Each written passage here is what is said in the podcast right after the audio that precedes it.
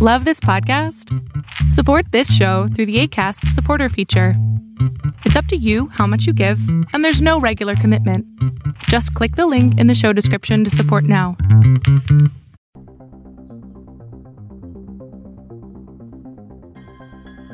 Are you interested in angels, demons, spirits, ghosts, and monsters?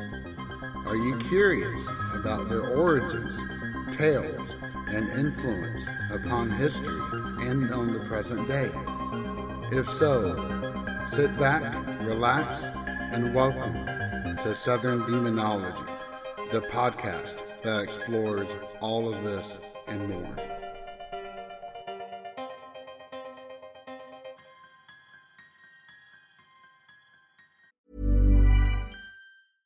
I'm Sandra, and I'm just the professional your small business was looking for. But you didn't hire me because you didn't use LinkedIn jobs. LinkedIn has professionals you can't find anywhere else, including those who aren't actively looking for a new job but might be open to the perfect role, like me. In a given month, over 70% of LinkedIn users don't visit other leading job sites. So if you're not looking on LinkedIn, you'll miss out on great candidates like Sandra. Start hiring professionals like a professional. Post your free job on linkedin.com/people today. A common quotation about translation is that it's akin to kissing through a veil. You get the idea, but you miss all the nuances and the exact feel. You know you're kissing a pair of lips, or at least you certainly hope so, but are they soft or chapped, positioned into a smile, or curled in disgust? Just like with how many licks does it take to get to the center of a Tootsie Pop, the world may never know. Yet, just as the kisser can hopefully lift up the veil to get a better understanding of just whom he is kissing, so too does the translator have numerous tools in order to lessen the thickness of that veil, as it were. Hi there, and welcome to another episode of Southern Demonology. As always, I'm your host, JJ. We just finished up with the phenomenal three part interview with Victor about three separate encounters he had with what he believes, and for the record, so do I, with the perfectly possessed. In fact, his new podcast, Trailer Trash Terror, was just released, and I highly encourage you to check it out. Speaking about guests, on April 11th from 9 to 11 p.m. Central Time, I will be the guest host on Paranormal Phil's Talk in the Night. The second hour even allows for guest callers, so be sure to check out that program and even call in and ask a question. Now, I will have updated information with links on the website, southerndemonology.com, and on social media. But today, I want to get back to the more academic side of the house and talk about a subject that is near and dear to my heart, and that is translation. And in doing so, we're going to take a slightly meandering path by first going over how I came to languages, then move on to translation philosophies, and finally end up by portraying the work of one man whom many in academia shun, but I've always felt a great fondness for his translations, and that would be E. A. Wallis Budge. Language started off not as my favorite subject. In high school, I started out by learning Spanish, and for the first time in my life, I encountered a limitation on my memory.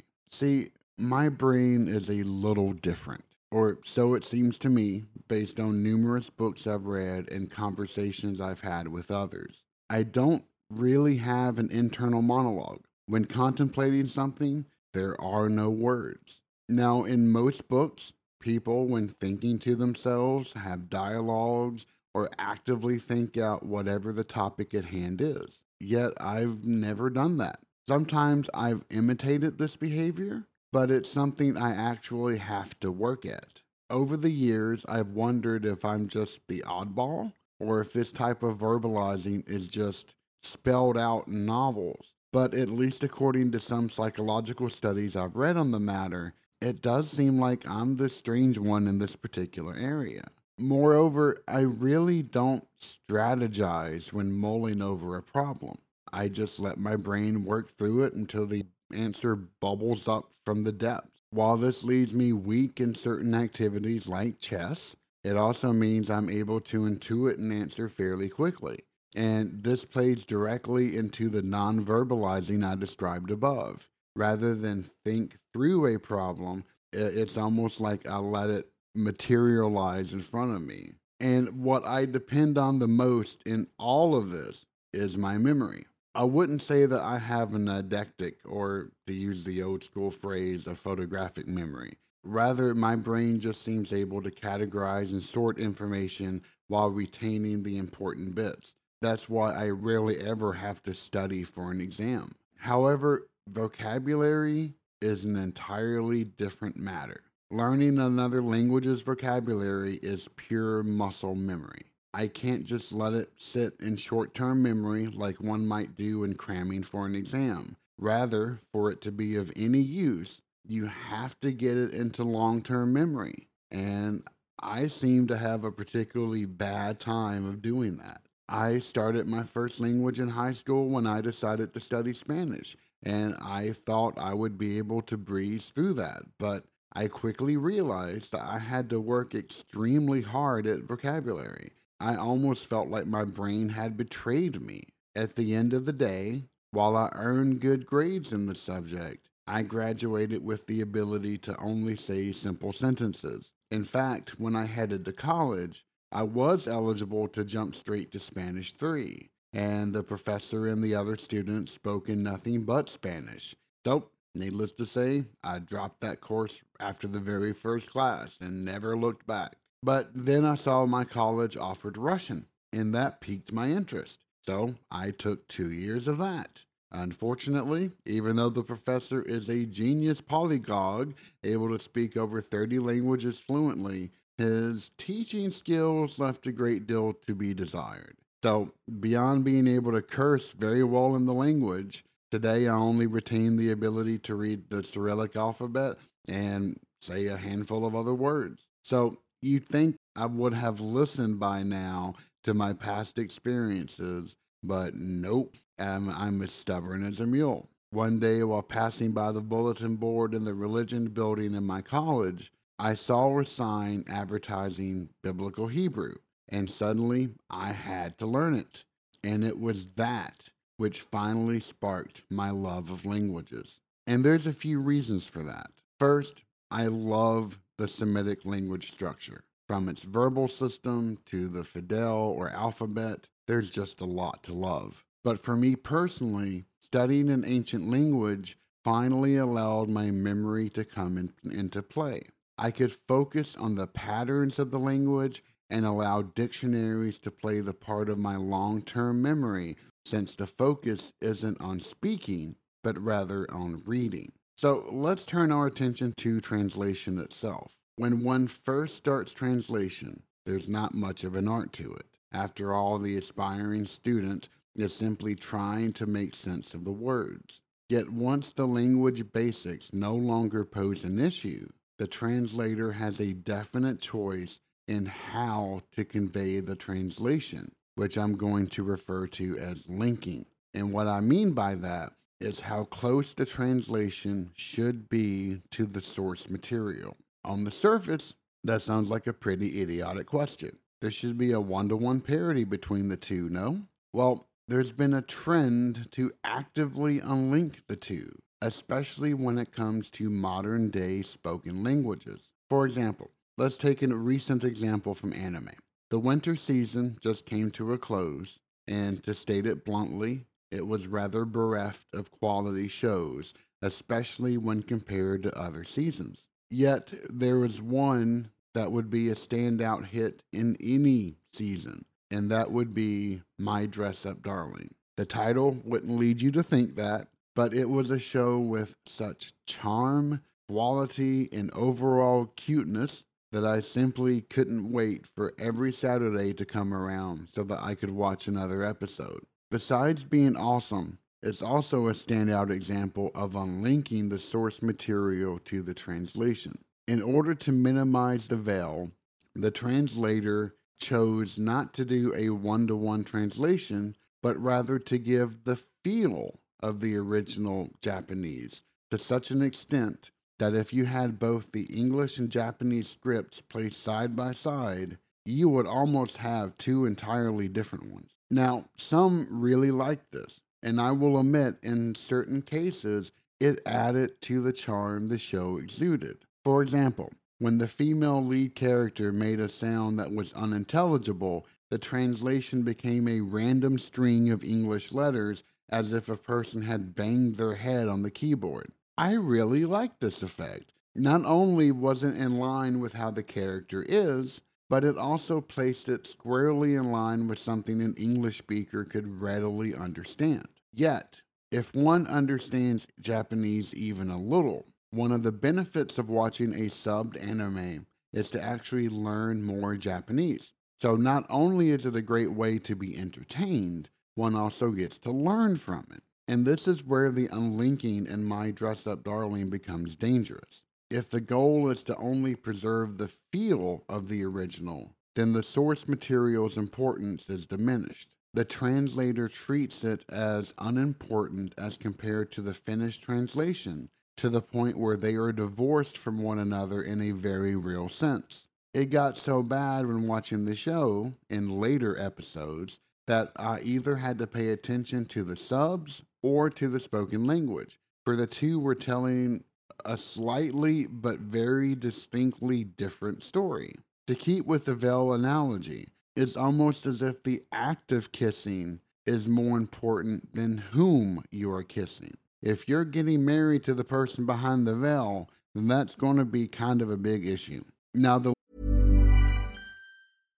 How would you like to look five years younger? In a clinical study, people that had volume added with Juvederm Voluma XC in the cheeks perceived themselves as looking five years younger at six months after treatment. Look younger, feel like you. Add volume for lift and contour in the cheeks with Juvederm Voluma XC. Reverse signs of aging by adding volume to smooth laugh lines with Juvederm Vollure XC. For important safety information and to find a licensed specialist, visit juvederm.com. That's J U V E D E R M.com. Not for people with severe allergic reactions, allergies to lidocaine, or the proteins used in Juvederm. Common side effects include injection site redness, swelling, pain, tenderness, firmness, lumps, bumps, bruising, discoloration, or itching. There's a risk of unintentional injection into a blood vessel, which can cause vision abnormalities, blindness, stroke, temporary scabs, or scarring. Talk to a licensed specialist to find out if it's right for you. Hiring for your small business? If you're not looking for professionals on LinkedIn, you're looking in the wrong place. That's like looking for your car keys in a fish tank. LinkedIn helps you hire professionals you can't find anywhere else, even those who aren't actively searching for a new job but might be open to the perfect role. In a given month, over 70% of LinkedIn users don't even visit other leading job sites. So start looking in the right place. With LinkedIn, you can hire professionals like a professional. Post your free job on linkedin.com slash people today.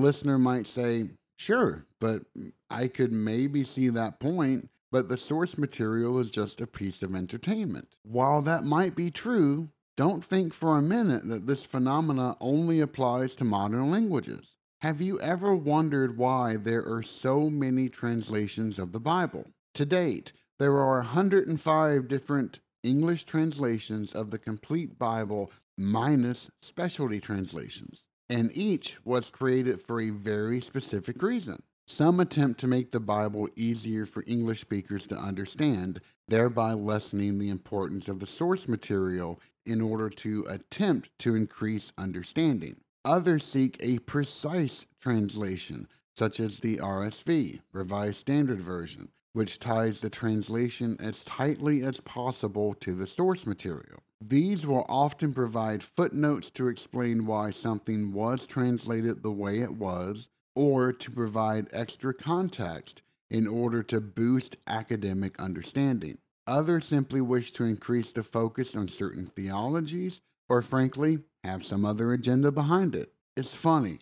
You see the same phenomena in the tech world. The one talent that all developers have is the instantaneous ability to badmouth another developer's work. I say that lovingly because as a developer, I have that exact same skill. Let's say that developer A created an application and Let's say that developer A created an application and it is adopted because, well, it's the only tool like it. Developer B will then come along, note all of the app's failings, and decide to build a better version of it. Does this mean that the community now has a new app and one that has been deprecated or no longer used? Nope. It means you have two applications. And it won't be long before another developer, developer C, comes along and decides to make yet another application.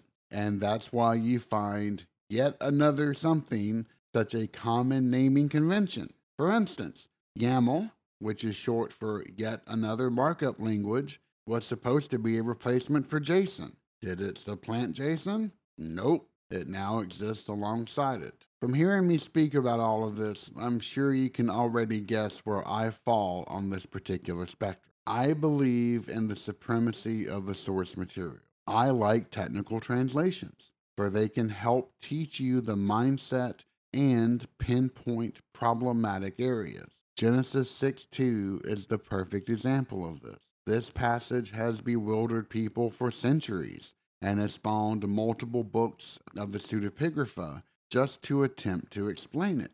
The passage speaks of the sons of God. Some translations gloss over that by merely translating that as angels. But by doing so, so many insights can be lost just by that simple word choice. By minimizing the hurdles the translator is neglecting the knowledge that lies behind the Hebraic phrase B'nai Elohim. At the end of the day, reading or hearing something in English doesn't impart magical understanding of everything the source material covers. The more divorced the translation is from its source, the more you deny the audience of learning what makes the source uh, special or problematic or just bloody interesting. Yet, one cannot assume that a technical translation is enough, for the words themselves may not encompass the meaning. One of the more famous lines that typify this is the Japanese phrase, Tsuki ga kirei desu ne. On the surface, the phrase simply means, the moon is beautiful, right? However, it actually comes from a supposed conversation between a famous novelist, Soseki Natsume, and a student. When he observed the student trying to translate the phrase, I love you, he supposedly said that the Japanese would never use such a direct and vulgar declaration, but would instead hint at it with, The moon is beautiful, right? To wrap up this particular topic, let's take a look at a man who kind of exemplifies the technical translator in my mind E.A. Wallis Budge. Budge was born on July 27, 1857, in Cornwall, England. Before the age of 10, he had become interested in ancient languages, but he left school at the tender age of 12 to work for W. H. Smith, which was a bookseller.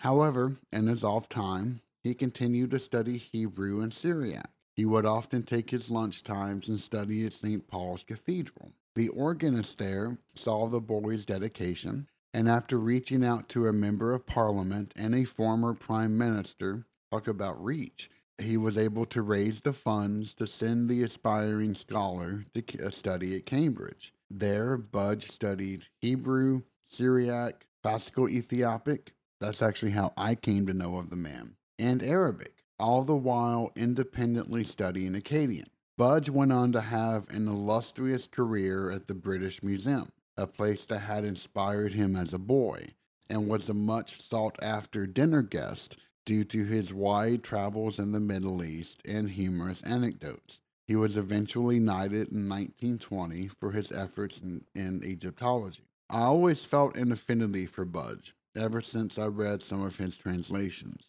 Not only were translation styles similar, but he too had an interest in the paranormal and had had quite a few friends who were in the Ghost Club of London. To this day, I still own a copy of Budge's translation of the Siddiq, or the Book of Righteousness. He also called it the Ethiopian Book of the Dead, which is rather fitting since he had an extreme interest in the topic and even did a translation of the Egyptian Book of the Dead.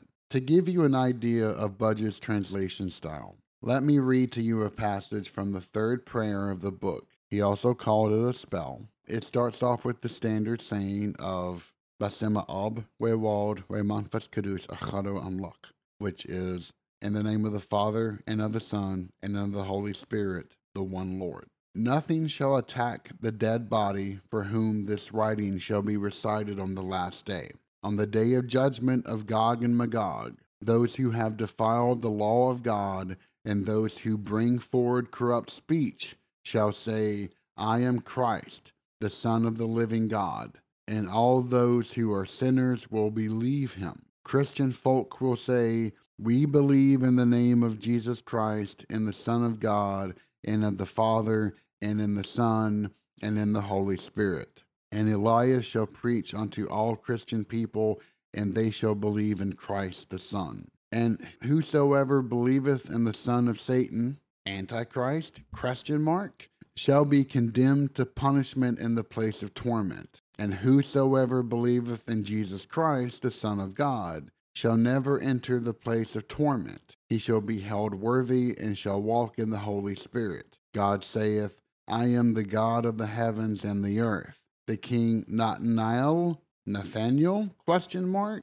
shall himself go about. The Christian shall lament, question mark, the tonic, the fountain of glory and life. This is he who shall ride the horses of life on the day of awards and judgment. And on that day the sun shall become black, and the moon shall become blood. In that day show mercy and have compassion upon me, thy servant Walda Michael. For clarification, the word Walda is simply classical Ethiopic for son of. Overall, I do love his translation style. It depicts the tone and formulaic writing of the original. However, did you note the question marks I spoke of, these are actually in his text, and that is not an outlier. Budge never did care to carefully consider his translations, nor if the text he was translating from should be the one utilized. For example,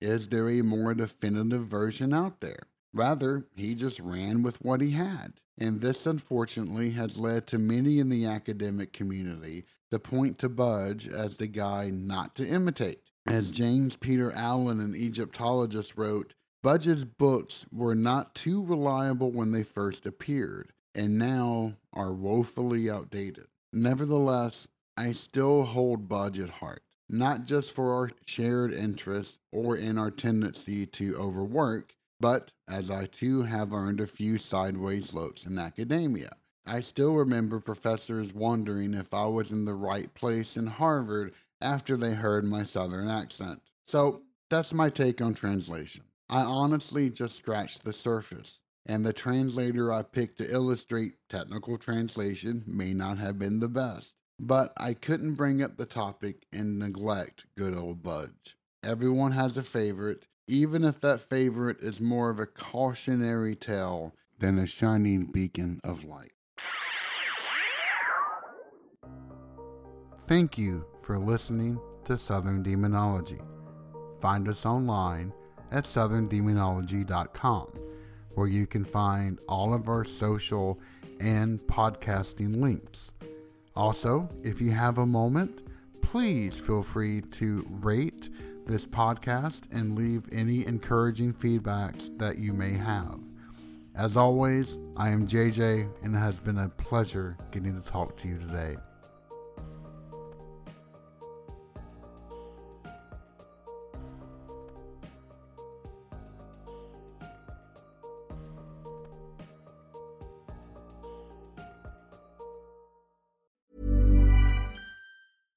Hi, I'm Daniel, founder of Pretty Litter. Cats and cat owners deserve better than any old fashioned litter. That's why I teamed up with scientists and veterinarians to create Pretty Litter. Its innovative crystal formula has superior odor control and weighs up to 80% less than clay litter. Pretty Litter even monitors health by changing colors to help detect early signs of potential illness. It's the world's smartest kitty litter.